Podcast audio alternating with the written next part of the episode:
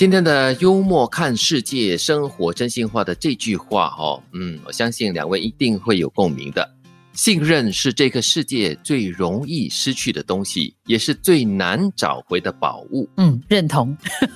是你信任哈，可能真的是要花很长的一段时间才可以慢慢建立起来的。但是呢，你失去它，可能只需要三秒钟、三分钟的时间就可以失去了。而且呢，你一旦丢失了这个信任的过后呢？是很难找得回来的，可能要再花多十年、二十年的时间才可以建立起来的一个信任。为什么都是这样子呢？好的东西、重要的东西啊，需要那么长时间来把它建立起来。但是你要摧毁的话呢？片刻就行，瞬息间就行，就好像有那句话嘛，学好三年，学坏三天。很科学，好像建大楼一样啊。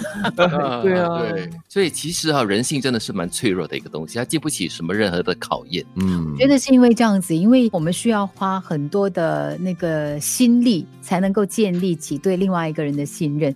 然后你一开始信任他之后呢，你可能就不设防了嘛，所以你会产生很多的那种，嗯，不经意的不怀疑。然后你很容易受伤，所以那个那个伤会很重，也就是为什么可能你在因为信任而受伤之后呢，要康复变成很难。哎，的确嘞，因为你信任了一个人过后呢，你就会掏心掏肺的这样子去跟他交往，比较内心深处比较阴暗的一些东西，你可能就会忍不住或者是很不自觉的就跟他分享了，把这些秘密呢，深藏在心里的秘密，这样子无条件的分享出去了过后呢，你得到的伤害可能就是双倍的、加倍的。嗯，说的更严重一点的话，这个失去的信任的话，呃，不单只是对这个人，因为伤害了你的信任，说不定还会。完全摧毁了你对其他人的信任，那才是可怕的。因为这样子的话，其实它也是摧毁了你和其他人的关系。嗯，的确是。那另外一句话呢，也是蛮令人深思的。人生最大的敌人，不是你眼中最坏的别人，而是失控时的自己。嗯，我每天都在。这个当中挣扎，其实你知道，我们人吧，我们从小就学，你想要向好，你要学好，你要做个好人。所以当自己失控的时候呢，展露出那个很很丑陋的 那个样子的时候，你就特别难接受。对，其实为什么会失控呢？它应该就是触及到了我们心中的那那条线，那条底线。对，很多时候还没有到底线的时候，我们可以忍。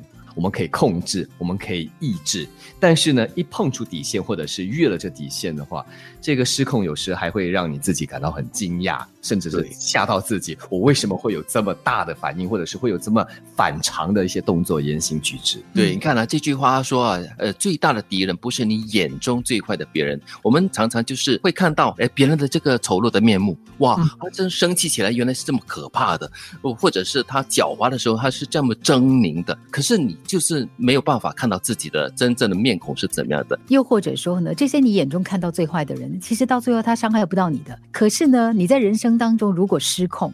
你没有办法控制自己的话呢，他对你从任何一个方面来看呢，都会是一个很大的伤害。他可能是你身心灵上的伤害，可能是你失去你的工作，你失去你最爱的人，因为你失控了，你没有办法去规律的生活，你失控了，你会失去很多东西。对你失控的时候，你你会做出很多错误的抉择跟决定，然后就可能毁了你一生。所以 最可怕的、最大的敌人就是你自己哦，就和我们上一句话有点相似哈，他毁了你一生的。声誉，你所建立起来的好名声，嗯，对吗？他那是好可惜的。所以我不禁会想，回到刚才金云一开始所说的，我们很多时候都步步为营，在生活中，就是因为要把最好的自己呈现出来，以致当情绪有些不是很好的时候，我们都尽量去抑制它，没有得到很好的舒缓。但是呢，日积月累，一旦被点燃了之后，就失控。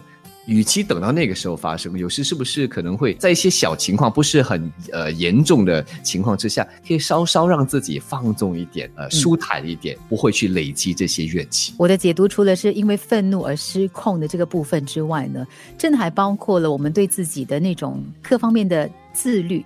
因为真的到最后呢，你自己才是你自己的敌人呢。嗯，不过有时我们会以为哈自己可以控制得来，但是何谓失控？就是在毫不知情、毫无控制的情况之下，你爆发了。所以有时还真的要对自己这个极限哈，要有更好的把握和认识。信任是这个世界最容易失去的东西，也是最难找回的宝物。